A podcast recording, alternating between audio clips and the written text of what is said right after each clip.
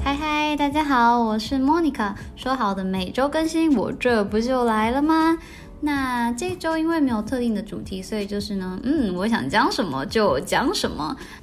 因为也是第一次做这样子的内容，所以大家听完如果有什么意见的话呢，都非常欢迎你跟我分享。那首先呢，每周更新，我们就昵称为周记好了。那这个周记的第一个环节呢，就是要介绍大家一些无关紧要的大事。那首先呢，第一则消息呢，就是《晋级的巨人》完结篇啦！大家不要惊讶，我都说的是无关紧要了。那《晋级的巨人》这部作品，不知道大家有没有看过呢？那《晋级的巨人》呢，其实从二零零九年开始正式连载，到今年二零二一年最后一篇连载的呃刊登日期呢是四月九号，也就是大约连载了十一年半之久。那其实《进击的巨人》呢，我在它开始发行单行本第一集开始我就追了，嗯，因为我是属于这个单行本派。但是因为追到一半呢，后来我很长一段时间都在国外四处的漂泊，那我又不喜欢上网看连载，所以后来呢，其实就断追了。那所以其实我对呃《进击的巨人》的印象呢，还停留在非常一开始的部分，就是这个嗯很单纯的人类跟巨人的战斗。那巨人呢，就是一群无脑的吃人怪物。但是如果你有继续续追《进击的巨人》的听众的话，你应该就知道其实。后期的巨人呢，跟前期的巨人呢，其实是有非常大的变化的。那整个故事呢，也变得更加的复杂，更加的嗯黑暗。那也因为有后期这样子的变化跟反转，所以晋级的巨人呢，才会被很多人誉为是一出神作。那晋级的巨人的作者呢，名字叫做剑山创。那他出生于日本九州的大分县。那这个大分县对于台湾人来说可能比较陌生，但其实大分县呢是日本一个非常有名的温泉圣地。但老实说呢，除了温泉之外呢，这里呢的确就是一个蛮乡下的地方。那剑山创的老家，还有他的爸妈呢，其实也是种植梅子的普通农家。那所以一开始剑山创呢说他要专职画漫画的时候呢，当然也是受到家里的大力反对。听到现在，好像每一个说要画漫画的漫画家都会受到父母的大力反对，这也是蛮正常的啦。想当年小时候，我跟我妈妈说：“妈妈，我以后长大要当画家的时候，我妈马上立马就扒我的头，跟我说。”你是想要饿死吗？嗯，所以呢，因为被这样说，所以我后来呢就变成了兽医啊。不过还是差点饿死啊！哈哈哈哈哈。好了，这不是重点，重点就是呢，剑山创并没有因为这样就放弃他成为一个漫画家的梦想。那这个晋级的巨人的最初原型呢，其实也是他在二零零六年参加讲谈社漫画比赛的时候所用的作品。那后来这个参赛时期的作品，后来会变成连载呢？其实也是当时负责他的编辑给他的一个建议。所以你看，这个在成功的路上呢，除了你自己要怀抱着这个永不放弃的精神之外呢，遇到愿意赏识你为千里马的伯乐呢，也是非常重要的。猎人初期连载的时候，其实反应算是没有非常好，蛮普通的。但是后来呢，随着这个剧情的发展呢，就吸引了越来越多忠实的读者。那到这个晋级的巨人发行单行本到第九集的时候呢，这个累计销量呢已经超过一千万本了。那这是什么意思呢？这就代表呢，这部漫画呢已经可以算是非常非常畅销的证据了。但是猎人其实从初期开始呢，就有一个非常为人诟病的地方，那就是这个作者本身画技的不足。那这一点当然是任何有眼睛的人都看得出来的啦。但其实大家仔细想一想，漫画家其实是一个很不容易的职业。就是你看，小说家会写故事，那画家会画画。但如果你要成为一个漫画家，你就是又要会写故事，又要会画画，哎。仔细想一想，这好像是一件蛮厉害的事情诶，对不对？那刚说到这个作者画技不足的部分，该怎么补救呢？当当然，除了漫画家自己本身越画，他当然会越进步之外呢，把这个晋级的巨人的人气推向另外一个高峰的最大工程，无疑就是动画的上市啦。进击的巨人呢，在连载大概四年多左右呢，在二零一三年的时候呢，开始了第一季动画的播放。那也是因为这个动画的关系呢，让进击的巨人呢又被更多人认识，并且受到更多的瞩目，也越来越受欢迎。动画组真的是功不可没。那除了像《进击的巨人》这样子由动画组呢来补全原本的创作者本身画技比较不足的部分之外呢，像是这个大家都非常熟知的这个比我还要更会三天捕鱼两天晒网的富坚呢，他其实后期的漫画也也都画的非常的。偷懒啊！这如果你是猎人的漫画读者的话，你应该就知道我是什么意思。最后他就是连网点都不贴，有时候他的就是画印的部分，他就是这样随便画几条线，好像拿草稿就出来连载了这样。呃，但是就是猎人做成动画作品的时候，你也完全看不到这些，你就会觉得哇，配上他的故事，真的是一部非常非常棒的作品。那《晋级的巨人》呢？除了受惠于非常了不得的动画组之外呢，我觉得另外一个让他嗯非常让大家印象深刻的理由呢，也是因为他的这个动画的主题曲真的是挑选的非常非常的棒。连我这个没有看过动画的人呢，我到现在都还记得这个《晋级的巨人》动画第一季时那一首非常激昂的主题曲。啦啦啦啦啦啦啦啦啦啦。好了，我觉得我不要再继续唱下去了。呃，但总而言之呢。进击的巨人呢，在这个动画制作上面，无论是音乐啊，或是画面，都非常的成功。那最后一季动画第四季呢，也预计会在今年的秋天播出。那虽然说动画还要等到秋天，可是这个最后一季动画主题曲呢，不止已经决定好是谁唱了，更重要的是音源也已经都在网络上释出了。那最后一季的主题曲呢，邀请到了一个日本的乐团，叫做神圣放逐乐团新 C Kamade 奖来演唱。那这个乐团呢，是由一个主唱 Noko 跟伴奏三人所组成的。那这个乐团的词曲呢，都是这个主唱 Noko 他所包办制作的。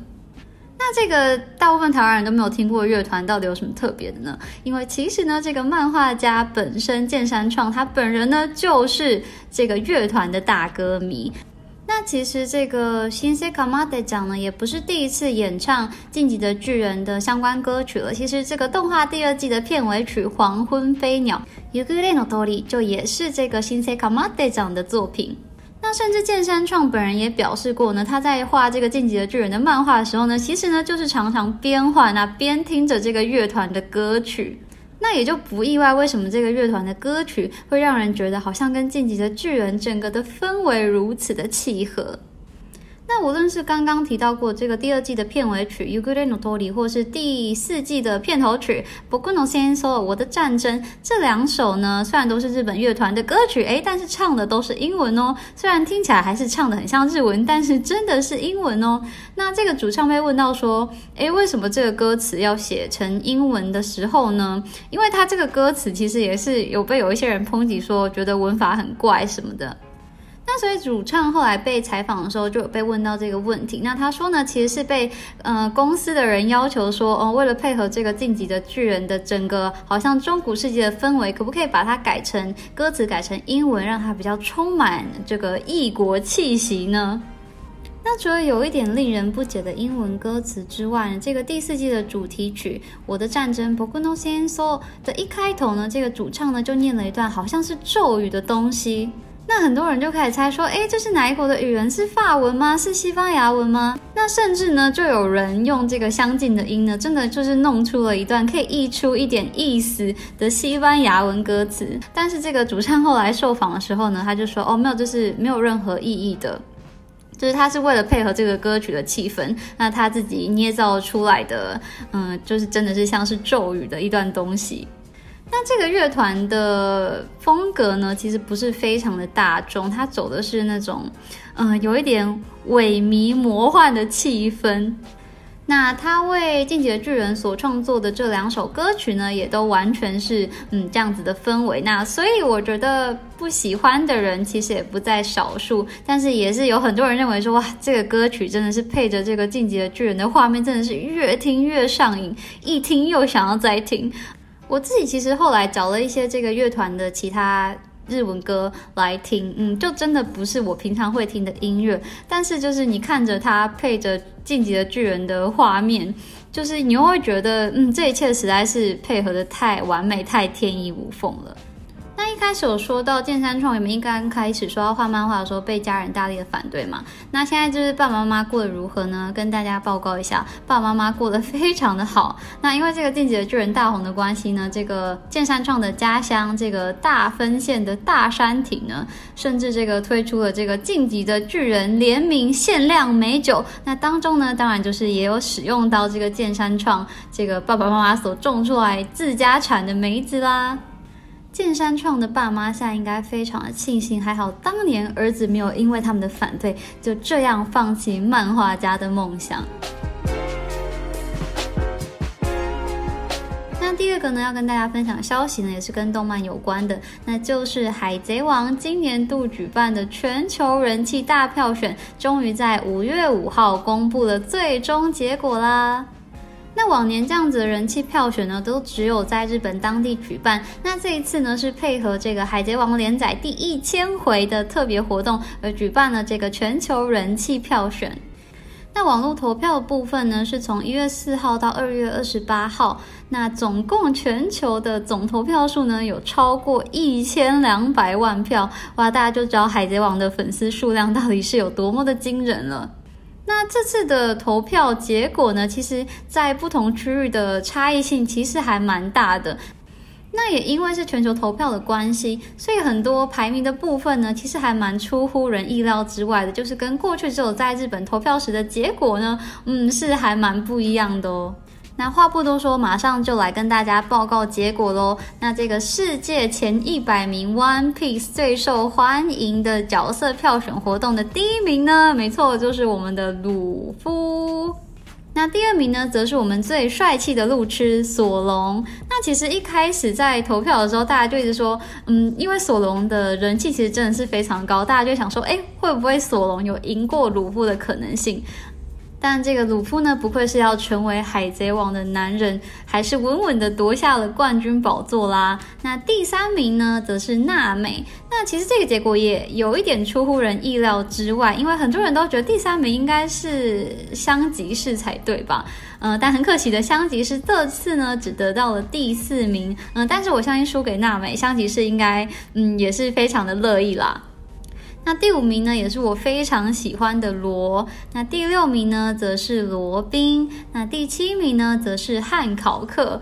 第八名呢，是后期才出现的新角色，这个兔子加洛特。这个加洛特呢，在日本的排名是没有到前十的，但是不知道为什么，在其他除了日本之外的国家呢，排名都非常的前面。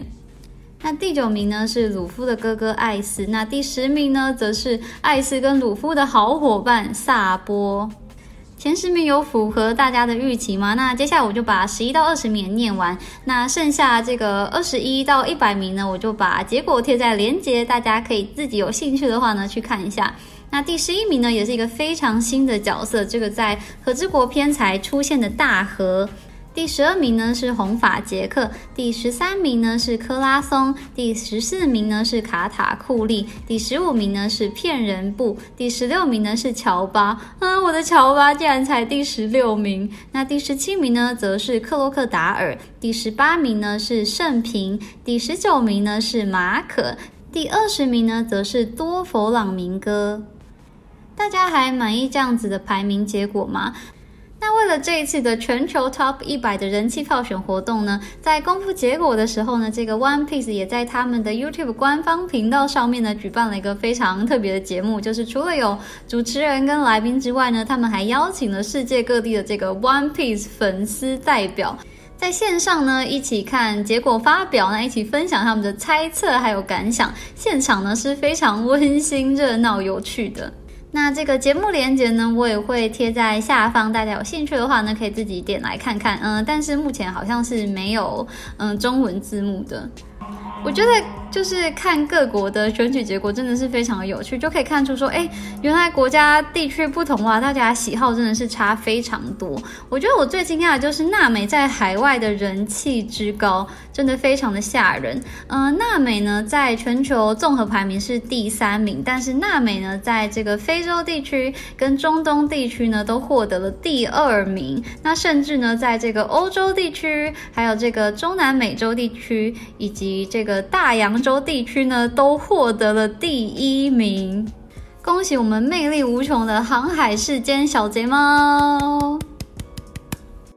那《航海王》其实我也是从国中就开始追，哇，好像要泄露我的年龄了，是不是？那追到一半，其实就跟《进击的巨人》一样的原因，所以其实也落了好多段落都没有看。那是到了美国之后呢，才又开启这个每周追更新动画的生活。那我相信很多听众呢，一定也是，嗯，跟我一样，就是中间曾经一度弃追，或是你现在仍在弃追《海贼王》。嗯，我觉得现在动画片跟漫画都是进展到这个和之国的部分嘛。嗯，我觉得和之国的部分真的是，嗯，我觉得是真的蛮精彩的。而且随着这个故事进入尾声，哎，尾声不是我自己说的哦，我记得就是之前。应该是一两年前，他上节目接受访问的时候说，他希望在五年内可以把 One Piece 画完。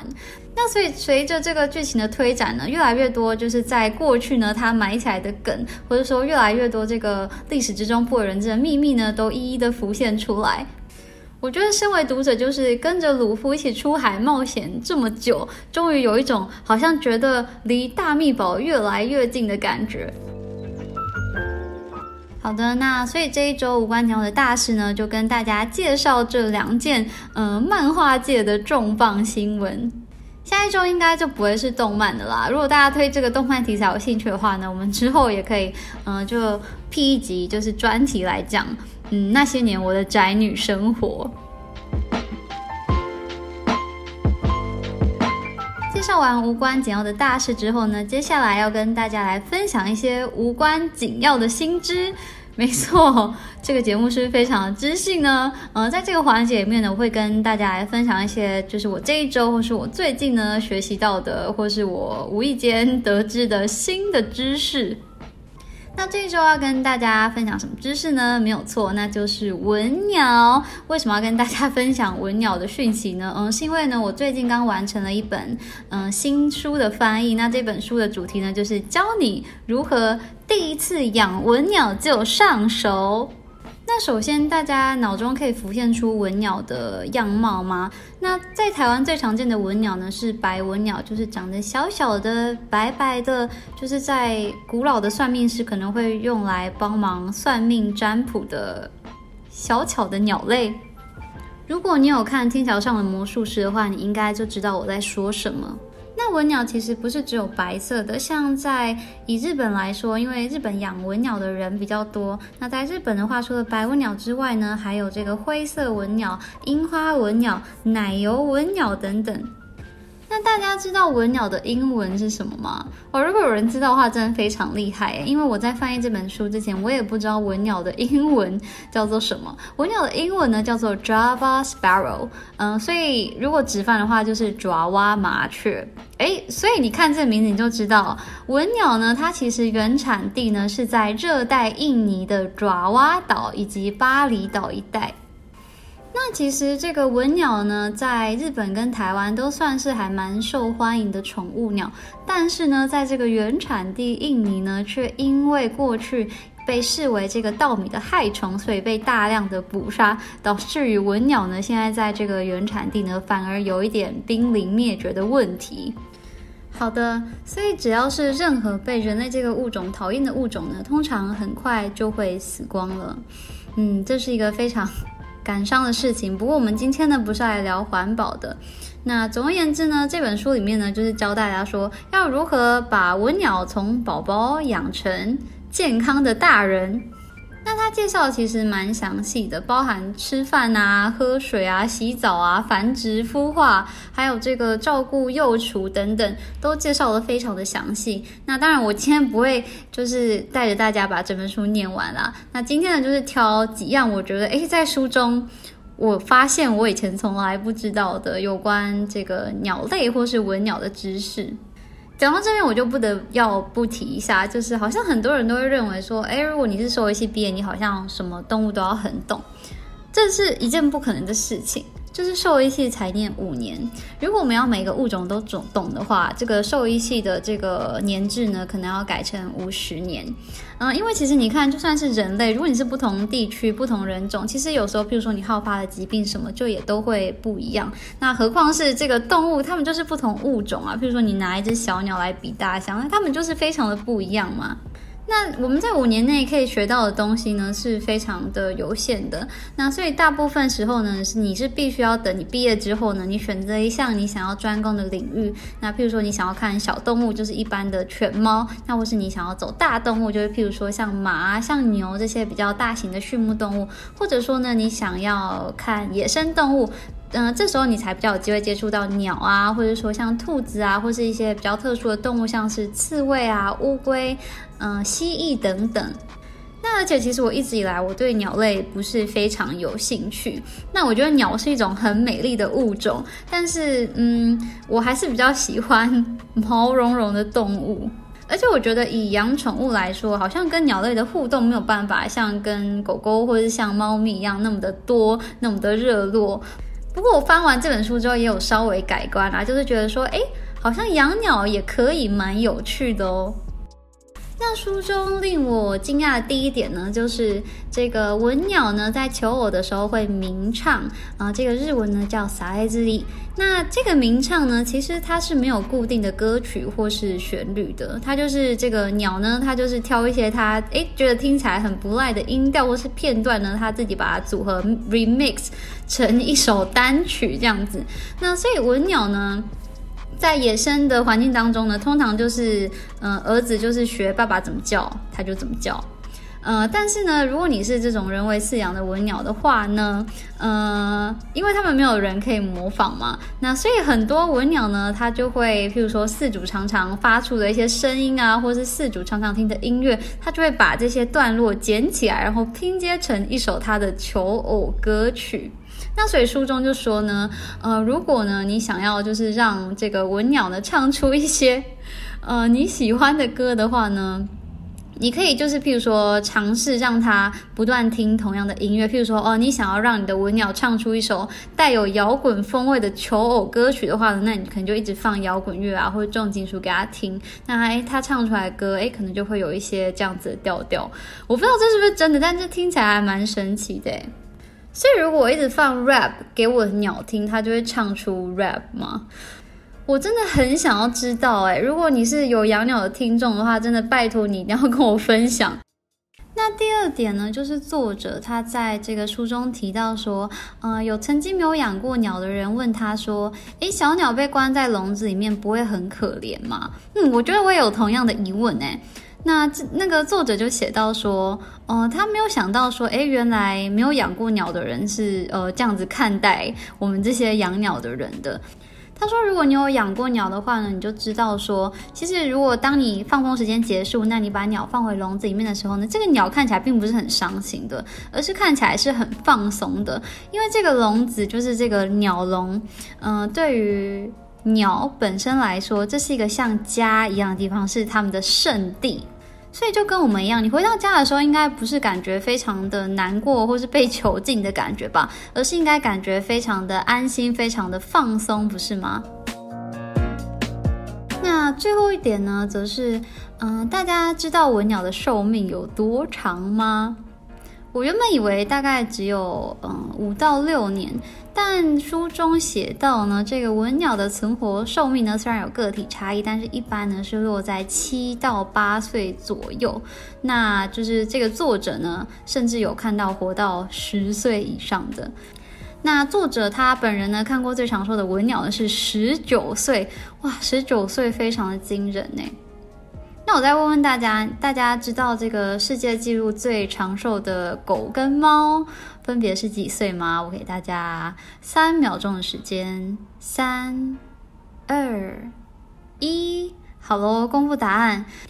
世界上最长寿的狗狗呢，活了二十六年。这是一只住在澳洲的牧羊犬。那最长寿的猫咪呢，则是活了三十八年哇！三十八年，这个真的是太惊人了。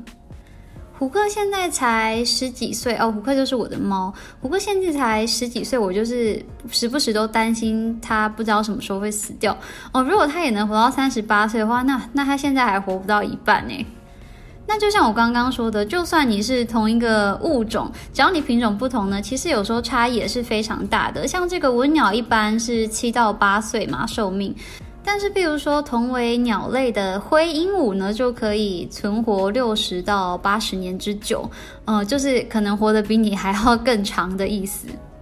那我身边其实养鸟的人也不多，但是我非常印象深刻的呢，就是我大学同学，嗯，他养了一只公鸡，就是还蛮大一只的哦。但是就是它养在家里的公鸡，跟你在农舍看到的公鸡就真的不一样，就是它非常。非常的干净，然后羽毛非常的滑顺，而且，嗯，我不知道大家知不知道，但是就是鸟类的体温呢，其实是非常高的。鸟类的体温呢，一般是介在三十八、三十九，最高可以到四十二度，这这些都是正常的范围。那所以它抱起来呢，就是非常的柔软，又非常的温暖，真的会觉得哇，天哪，抱着它睡觉一定超级舒服的。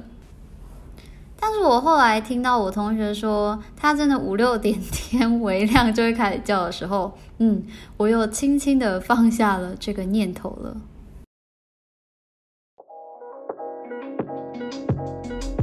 好的，那介绍完无关紧要的大事以及无关紧要的知识之后呢，最后呢，这个周记，对，在周记的最后呢，就是想要推荐大家一些我最近看的觉得好看的影集或是电影。那这一周呢，就先来推荐我上一季看到觉得还不错的影集。那下星期呢，再来跟大家分享最新一季有些什么好看的或是值得注目的新剧。那首先我们从嗯日剧开始好了。那上一季当中呢，我觉得最受瞩目的日剧就是这一出《天国与地狱》。天国都地国那这一出的主演呢是林濑遥以及高桥一生，是不是这个组合就让人非常的期待？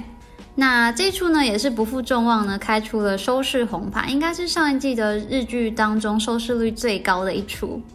那这一出呢，因为有灵魂互换的桥段，那所以我觉得对演员的演技考验其实还蛮大的。那在这一出呢，这个小姚跟医生的演技呢，我觉得都非常的不错。那配角们呢，也都非常的可爱，表现的恰如其分。该紧张或是该温馨或是该感伤的时候呢，气氛呢也都营造的很好。那所以这一出呢，我觉得，嗯，四颗星推荐给大家。天国与地狱哦，满分是五颗星哦。顺带一提，那第二出呢，虽然一开始没有受到太多的注目，但却是当季的这个观众满意度呢，跟天国与地狱不相上下的另外一出日剧，叫做《我家的故事》。那这一出的主演呢是长濑智也，那这个剧本呢则是工藤官九郎。如果你平常是有在看日剧的人呢，你就知道工藤官九郎可不是一个简单的人物。工藤官九郎呢，很擅长把他所想要探讨的话题，很顺畅的融入到剧本里面，并且以诙谐的方式呈现出来，让观众呢可以在被娱乐的同时呢，却又可以嗯设身处地的感同身受剧中人物的喜怒哀乐。那这一出呢，我家的故事呢，它非常的厉害，就是它融合了两个非常冲突的元素。那一个呢是摔跤，那第二个呢则是长照问题，是不是觉得非常的突兀？那这一出其实，在看一二集的时候，会觉得它有点胡闹，就会有点。不着边际，就是你不知道他想要说什么。但是你看到第三集、第四集，就是你越看到后面，你越会就是觉得说，哇，这个剧本真的写的非常的棒。而且他在探讨很多严肃的议题的时候，却又不会让你觉得说，哦，很说教啊，或是嗯，很做作。这出剧里面的桥段啊，或是对白，真的会让你觉得说哇，他把被照顾的人跟照顾的人的内心的转折啊、纠结啊、痛苦啊，或是无奈，嗯，都表现得非常的丝丝入扣。那尤其是结局最后一集的部分，真的是会，嗯，让观众非常的惊讶，但是又不会觉得说哇，这真是一个很烂的结局，仿佛这就是人生该有的无奈跟豁达。这一出收视率呢，我觉得可以算是开低走高，越到后面呢，观众越能体会出它的好。那以我自己来说，虽然说我两出都还蛮喜欢的，但是我觉得，嗯，可以让人回味再三的，或是就是让人印象更深刻的，绝对是这一出《我家的故事》。那第三出日剧呢，则是《认识的妻子》。那《认识的妻子》呢，其实是韩剧改编的。那这一出在日本收视率也是马马虎虎，但其实我个人是觉得还不错啦。虽然剧里面的老公真的让我觉得有点渣渣的，但是嗯，我觉得整体而言是一出看起来没有压力，呃，并且剧情也非常顺畅、快节奏的一出日剧。好，那介绍完日剧呢，接下来就来推荐大家韩剧。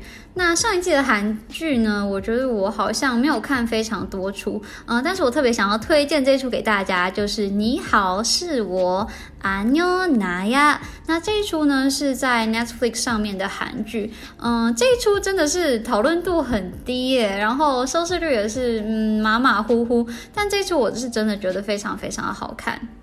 这一出不是爱情剧，这一出比较偏向家庭跟自我成长剧。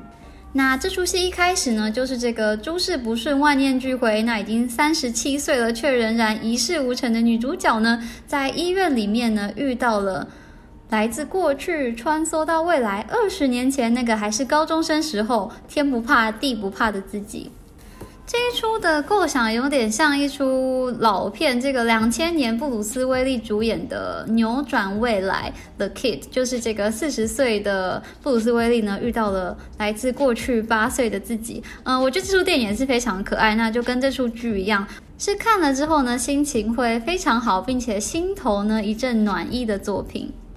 那这一出里面饰演年轻的女主角的演员呢是李磊。那李磊呢，就是之前演过一出嗯蛮受到瞩目的韩国电影，叫做《溯源》。嗯，因为这也是一起真实的韩国社会事件改编的嘛。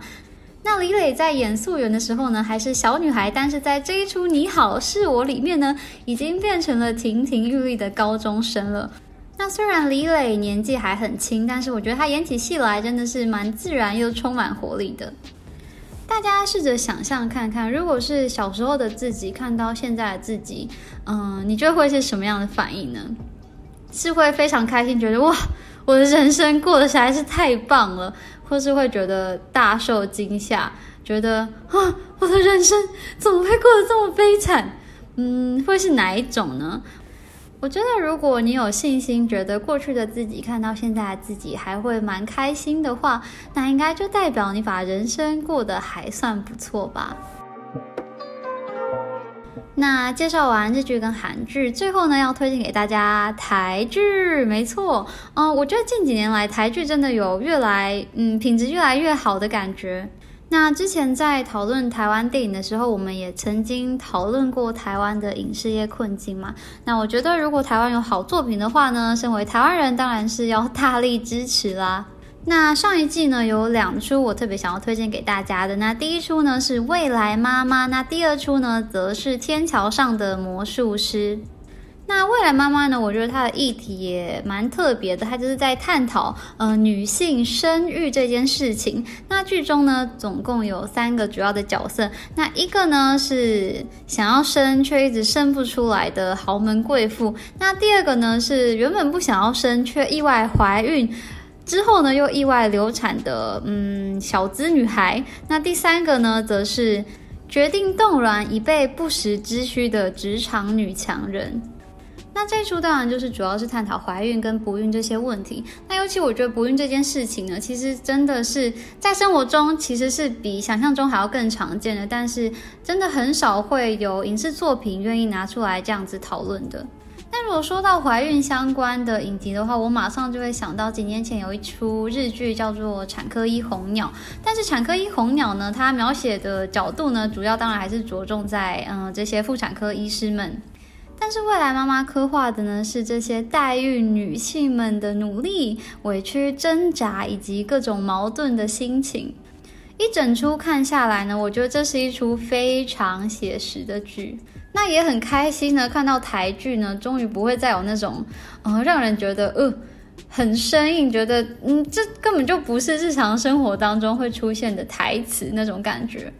尤其我觉得，如果你是有另外一半，无论你是嗯还没结婚、准备结婚，或是已经结婚，都很适合一起来看这出《未来妈妈》。那第二出要推荐给大家的台剧呢，则是《天桥上的魔术师》。那这部讨论度也是非常高啦。那这出影集呢，是改编自吴明义的同名小说《天桥上的魔术师》。我觉得这出戏其实算是改编的还蛮好的，因为原版的小说里面其实比较像是一个一个的访谈，但是在这个影子里面呢，它把它串成了一个，嗯，我觉得整个架构比较完整的故事。那剧中的每个角色呢，也都非常的有特色，尤其是我觉得那三个小朋友实在是太会演、太可爱了。那我们这一周的周记差不多到这边就要结束喽。嗯，希望大家听完这一集之后呢，可以跟我说是喜欢还是不喜欢呢？你觉得这样子的内容也不错，或是你还是比较想要听像以前那样有固定主题的节目内容呢？那除此之外，如果你有任何的意见、心得或是问题的话呢，都欢迎你留言或私讯告诉我，我都会认真看、认真回答的。那如果你觉得我们节目很不错的话呢，也欢迎你小额捐款给我们，让我们有更多动力制作好节目。那今天就到这边结束了，我们下周见，我是莫妮卡，拜拜。